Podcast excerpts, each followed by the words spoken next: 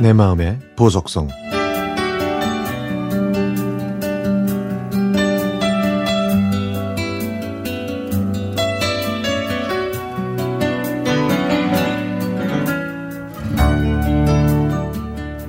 오랜만에 버스를 타고 종로로 나갔습니다. 버스가 광화문대 거리를 지나 종로 2가를 지나자 YMCA 건물이 눈에 들어오더군요.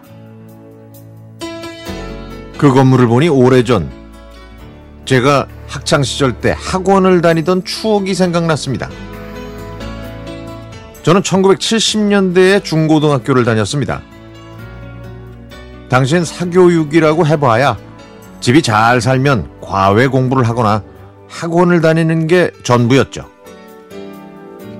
학원에는 모든 과목을 가르치는 종합반이 있었고 한 과목, 한 과목만 가르치는 단과반이 있었습니다.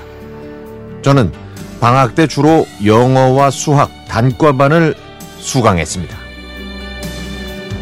당시에는 서울역 근처에 있는 학원과 종로에 위치한 학원이 제일 유명했는데 저는 종로에 있었던 학원을 다녔죠. 그 학원은 종로 2가 YMCA 건물에 있었습니다.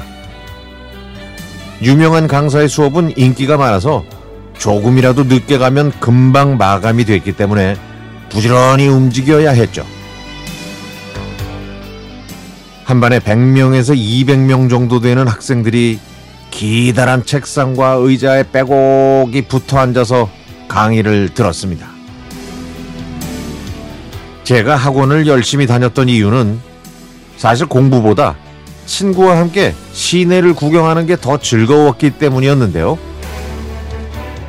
특히 여름방학 때보다는 겨울방학 때 볼거리가 더 많았습니다. 거리에 있는 전파사나 카세트 테이프를 파는 리어카에서 캐롤이나 그때 유행하, 유행하던 팝송이나 가요가 흘러나왔고요. 그러면 저는 발걸음을 멈추고 그 노래들을 들을 수밖에 없었죠.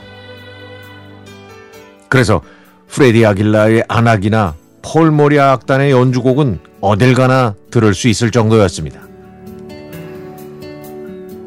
그러던 중에 제가 다니던 학원이 중랑구 근처로 이전을 했습니다.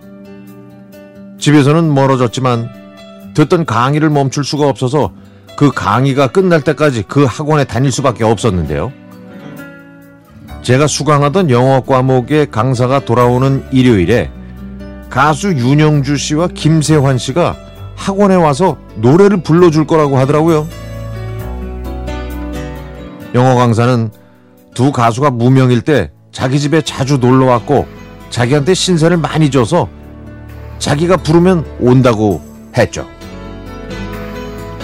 그래서 제가 일부러 일요일에 학원에 갔거든요. 아, 그랬더니 진짜로 윤영주 씨와 김세환 씨가 와서 두세 시간 동안 열심히 노래를 불렀고요. 윤영주 씨는 본인이 직접 불렀던 CM송들도 들려주었습니다. 노래뿐만 아니라 말씀도 아주 재밌게 해서 두세 시간이 아주 금방 지나갔었죠. 버스를 타고 종로를 지나가면서 40년이 훌쩍 넘은 그 추억들이 아직도 제 기억에 생생하게 남아있는 건 돌아올 수 없는 제 젊은 시절이 그리워서인가 봅니다.